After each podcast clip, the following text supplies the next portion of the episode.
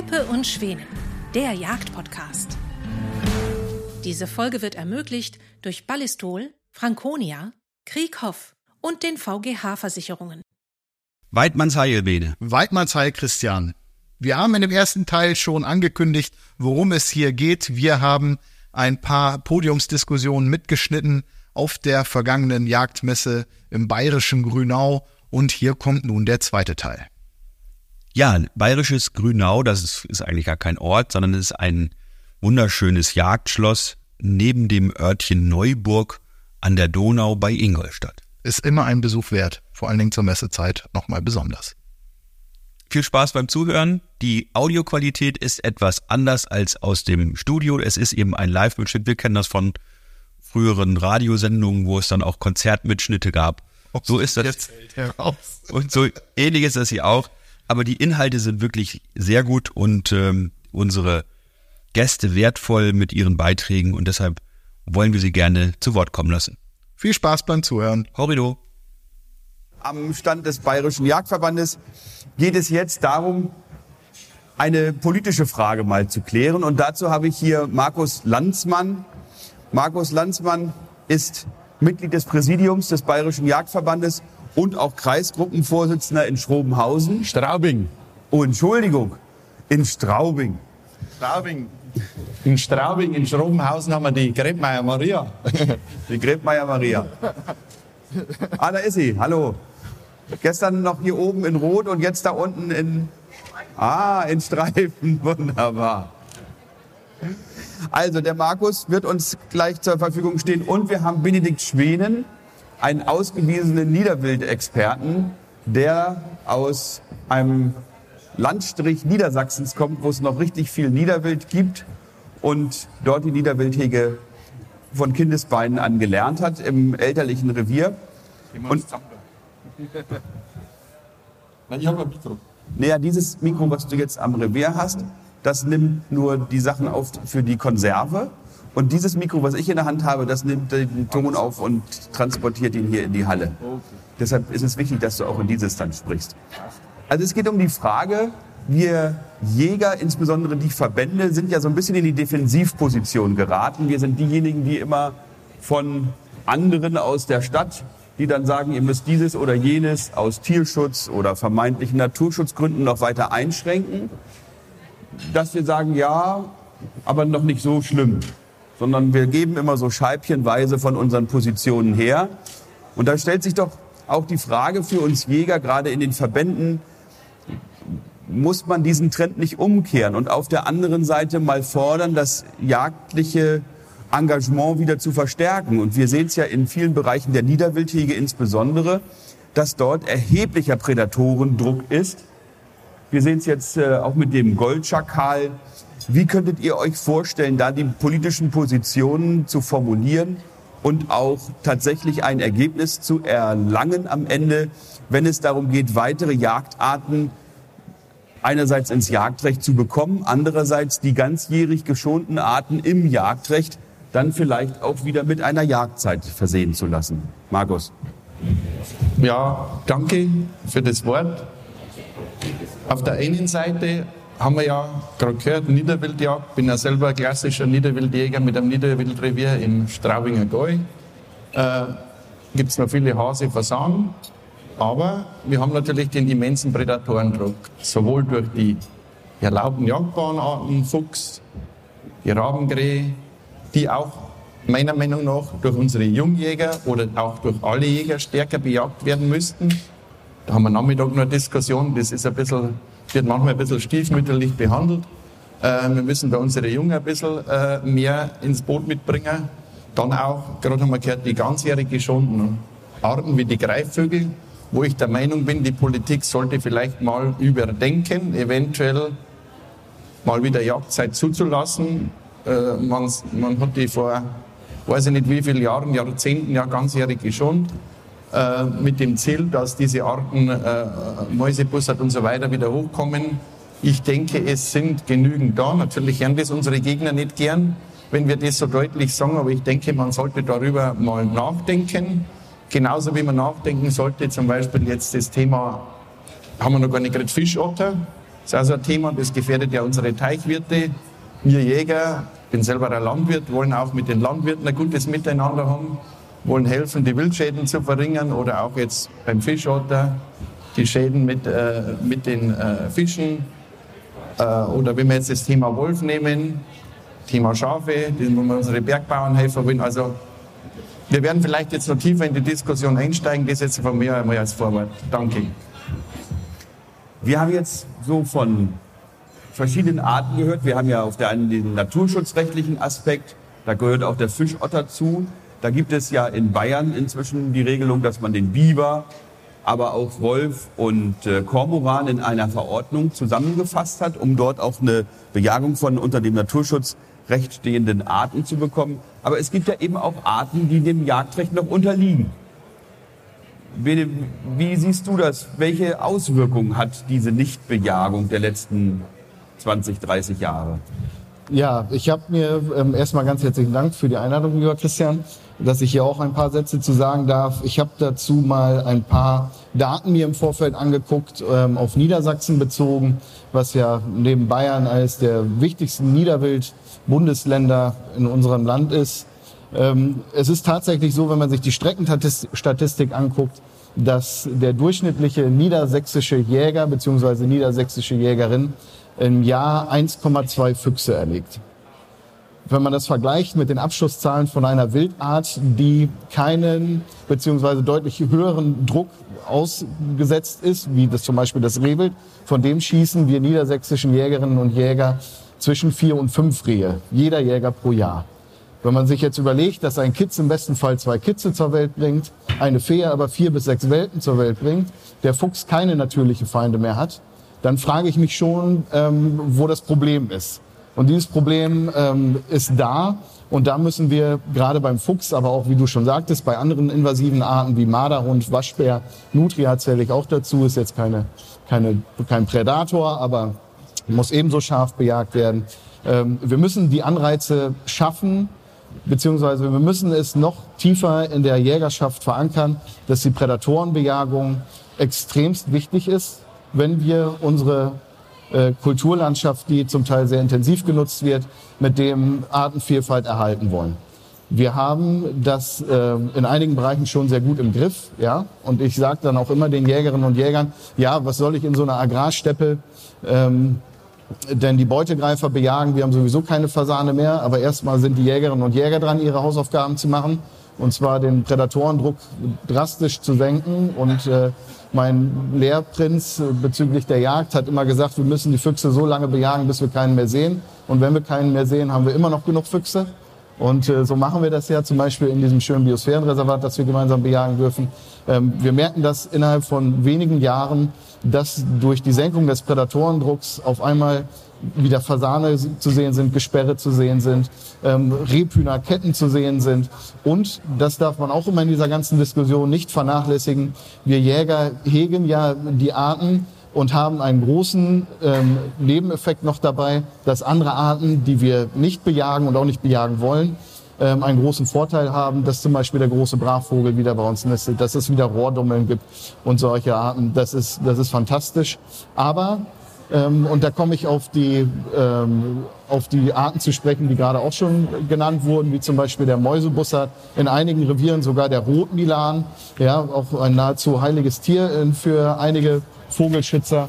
Ähm, wenn wir das bei uns beobachten, haben wir tatsächlich mehr Bussarde und Rotmilaner auf dem Acker sitzen, als wir Krähen haben, die wir natürlich auch scharf bejagen.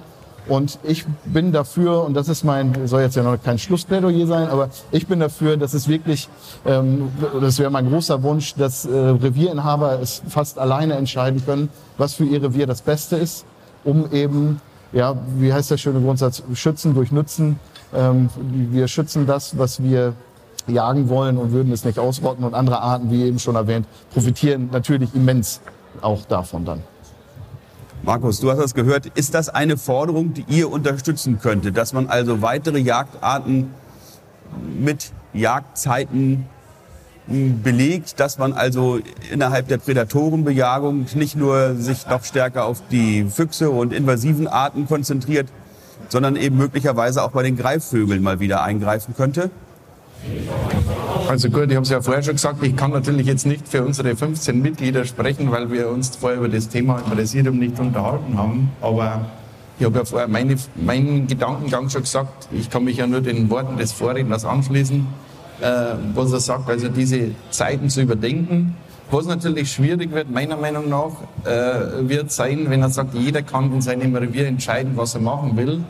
Ähm, das traut uns die Politik meistens nicht zu, weil sonst brauchen wir auch keinen Abschlussplan beim Rehwild, weil dann kann ich sagen, ich entscheide selber, wo habe ich Probleme und da greife ich ein und so wird es da auch sein. Ist leider so. Der Vorschlag wäre gut. Also ich kann die Forderung auf alle Fälle unterstützen von meiner persönlichen Seite aus. Das geht es ja nun um die jagdbaren Arten, die ohnehin schon jagdbar sind. Nun haben wir ja in Bayern, ich habe es vorhin gesagt, den Wolf, den Biber und auch den Kormoran in der entsprechenden Verordnung, dass die eben aus dem Naturschutzrecht heraus, ohne dem Jagdrecht zu unterliegen, auch bejagt werden dürfen wenn dann erhebliche wirtschaftliche Schäden vorliegen. Das funktioniert ja insbesondere auch mit dem Biber inzwischen problemlos und auch mit dem Kormoran. Da gibt es ja verschiedene Bejagungen. Nun hören wir immer wieder, dass der Goldschakal auf dem Vormarsch ist. Wie positioniert ihr euch dazu? Ähm, freuen wir uns darüber, dass wir den Goldschakal sehen. Inzwischen äh, wurden schon die ersten Gehecke sogar beobachtet in unserer Nachbarschaft.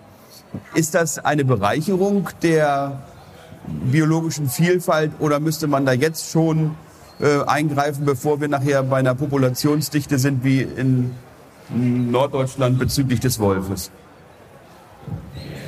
Also es ist sicherlich so, jede, jede Wildart, jedes Tier, das irgendwo vorkommt, ist natürlich eine Bereicherung. Das haben wir jetzt ganz aus nicht jagdlicher Sicht gesehen, das ist ja klar. Oder auch wenn sich Pflanzen wieder ansiedeln, wenn wir extensive Flächen anlegen, jede Art, die sich ansiedelt, ist natürlich eine Bereicherung. Die Frage ist, in welchem Maße haben wir diese Arten da? Wie jetzt Goldschakal kann ich jetzt noch nicht so sprechen, da kommen jetzt die ersten Wolf ist ja die Diskussion schon, haben wir schon viele. Also ich bin der Meinung, wenn die Arten zu viel werden, dann sollte man das Handhabe haben, einzugreifen. Äh, Nochmal kurz vielleicht zurück zu dem Thema Biber. Die Landwirte hätten immer gerne den Biber im Jagdrecht, aber aus diesem Grund, damit der Jäger die Schäden zahlen soll, und da wehre ich mich strikt dagegen. Also wir Jäger können nichts dafür, dass der Biber irgendwann vor 50 Jahren eingesetzt worden ist und wir jetzt das übernehmen sollen. Wir helfen den Landwirten gern, funktioniert ja teilweise über Ausnahmegenehmigungen und äh, das würde ich auch so beibehalten. Bei den anderen Arten muss man überlegen, ob man es über Ausnahmegenehmigungen macht. Äh, unsere Landwirtschaftsministerin hat ja da schon einiges äh, gesagt. Genau im Detail ist ja noch nichts klar, aber auf diesem Weg würde ich irgendwo hin, äh, jetzt nicht als Jäger zu sagen, wir wollen wieder alles erschießen es soll in einem vernünftigen Rahmen sein. Also ich will dir vielleicht noch mal kurz die Angst davor nehmen, wenn man die Arten ins Jagdrecht übernimmt. Wir haben ja die Wildschadensersatzverpflichtung auch nur für Schalenwild, für Kaninchen und für ja, Fasan. Ja, ja, aktuell, aber das Bundesjagdrecht oder Jagdgesetz ist ja gleich geändert. Also es gibt eben auch nicht die Wildschadensersatzverpflichtung für den Hasen oder für den Fuchs, wenn der sich irgendwo ein Haus ganz holt. Also insofern glaube ich, sind diese Befürchtungen, dass wenn man eben die Arten ins Wild, äh, ins Jagdrecht bekommt, dann gleich auch wildschadensersatzpflichtig sind, vielleicht auch ein bisschen Angst machen. Muss ich jetzt ein bisschen widersprechen, weil ich es aus einem selber persönlichen Fall kenne. Ähm, in unserem Gebiet Donau äh, Staustufe Straubing haben sich in den letzten Jahren, Jahrzehnten sehr viele Gänse angesiedelt. Wir haben auch teilweise 2.000, 3.000 Gänse, die machen Schäden am Acker.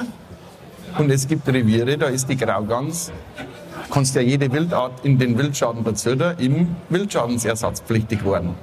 Also das ist ein reiner Vertrag zwischen Jagdgenossenschaft und Jagdpächtern. Wenn die sagen, du musst für diese, Wildschaden, äh, für diese Wildart schadensersatzpflichtig sein, dann, also ich will jetzt, ich verstehe Verstehe dich, aber die, die Möglichkeit ist jederzeit rechtlich gegeben. Gut, aber das ist natürlich eine zivilrechtliche und ja. privatrechtliche Vereinbarung, die jetzt nicht vom Staat so vorgeschrieben wird, sondern wenn der Jagdpächter sich verpflichtet, den Wildschaden von Graugänsen zu übernehmen, dann ist das nun sein eigenes Bier. Also ist jetzt nicht unbedingt der äh, gesetzliche Anspruch.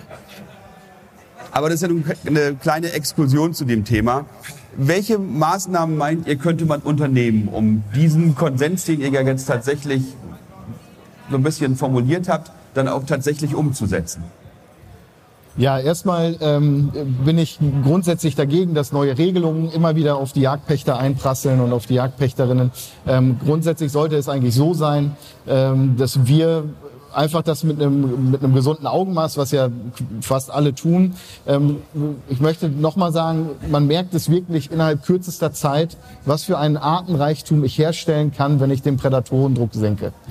Und ähm, da braucht es keine Regelungen, sondern ähm, da laden wir ja auch regelmäßig Jägerinnen und Jäger zu uns in die Reviere ein und sagt, hier so könnt ihr das Fallenjagd, haben wir noch gar nicht drüber gesprochen, was das für eine spannende ähm, und gleichzeitig tierschutzgerechte ähm, oder weitgerechte, sagen wir mal so, ähm, Jagdart ist. Ähm, heute hochmodernisiert mit Fangmeldern. Ich krieg ähm, eine Nachricht auf meine äh, auf mein mobiles Endgerät und weiß, die Falle hat zugeschnappt, ich fahre hin, hochspannend, weiß nicht, was drin ist, dann kann ich entweder entnehmen oder wieder freilassen.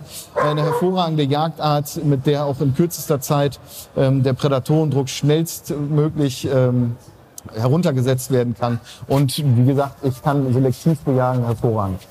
Darf ich jetzt noch mal ganz kurz auf meine Frage zurück? Ja, entschuldige, das war nämlich, da wollte ich jetzt eigentlich hinkommen, aber sag sie noch. Wie könnten wir denn das tatsächlich initiativ begleiten, dass man die jagbaren Arten ausweitet?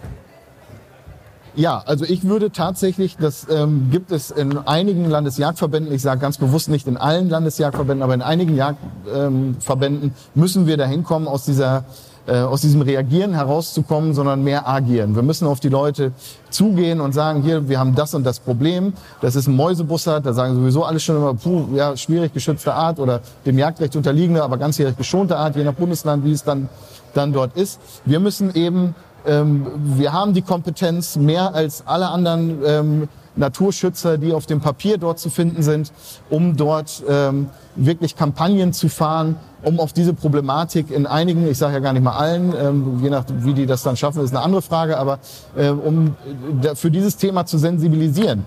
Ähm, sprechen wir jetzt von dem Top-Predator Wolf, ist das natürlich extrem schwer. Ja, wenn es Naturschutzverbände gibt, ähm, die sich als solche bezeichnen, die äh, Patenschaften verkaufen für ein wildlebendes Tier, wird es in der öffentlichen Diskussion ähm, schwer, eine gesellschaftliche Akzeptanz dafür zu erzeugen, dass wir den Wolf jetzt wieder bejagen müssen. Dass wir ihn bejagen müssen, steht ja vollkommen außer Frage. Da sind sich die Wildbiologen, die tatsächlich mal eine, eine Universität von innen gesehen haben oder sich auch mit den Leuten draußen unterhalten, vollkommen von überzeugt, dass diese Tierart längst einen, wie sagt man so schön nach EU-Recht, äh, den Erhaltungs äh, äh, erreicht hat. Und ähm, wir haben in Niedersachsen beispielsweise mehr Wölfe als in, ganz Skandinavien. Das kann man sich überhaupt nicht vorstellen.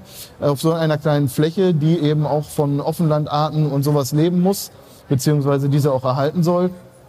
Ähm, das braucht eine gewisse Zeit. Wir können jetzt nicht heute eine Kampagne starten und wir sind uns sicher, dass wir nächste Woche ähm, den Bussard oder den, den Wolf äh, regulär bejagen können. Das braucht einen langen Atem. Aber wenn wir da jetzt nicht mit anfangen, dann dauert es umso länger, bis wir diese Akzeptanz in der Gesellschaft wieder haben, um eben dort die Top-Experten äh, bezüglich wildbiologischen Fragen und ähm, Wildtiermanagement, ein furchtbares Wort, äh, wie ich finde, aber äh, so ist es nun mal in der öffentlichen Diskussion immer wieder häufiger genannt.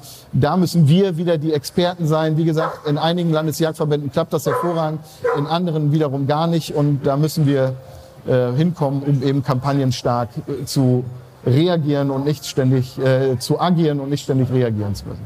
Markus, siehst du das auch so für den Bayerischen Jagdverband oder eben für dich als Kreisgruppenvorsitzender oder auch als jagender Landwirt?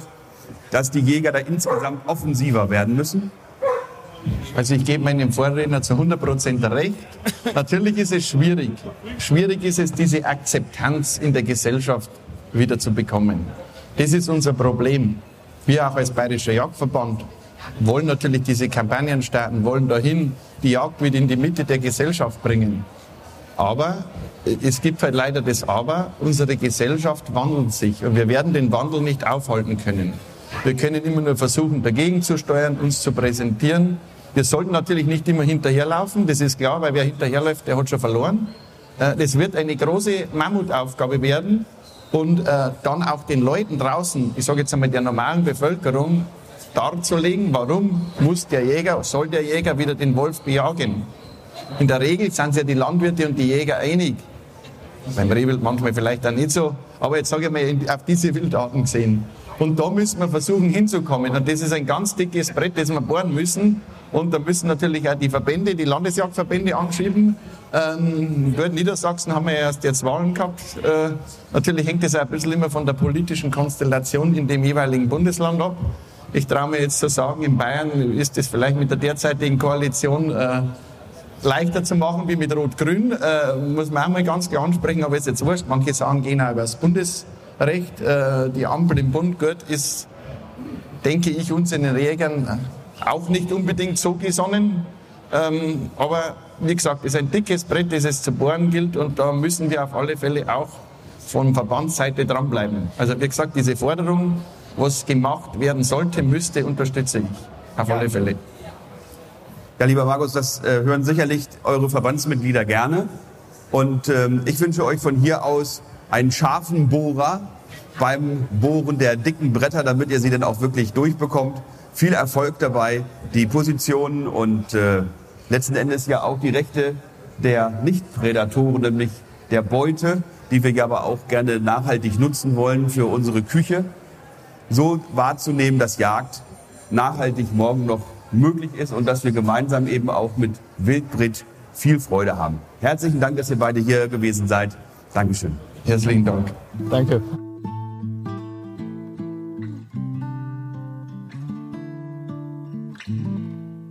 Vielen Dank fürs Zuhören. Diese Folge wurde ermöglicht durch Ballistol, Franconia, Krieghoff und den VGH Versicherungen.